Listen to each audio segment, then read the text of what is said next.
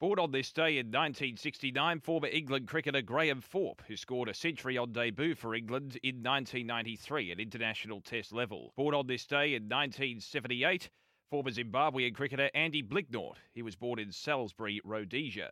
And born on this day in 1984, German football star Bastian Schweinsteiger, who played for the German national team for many years. He was born in Kolbermoor. As we mark births, deaths, and marriages for Tobin Brothers Funerals celebrating lives, visit tobinbrothers.com.au.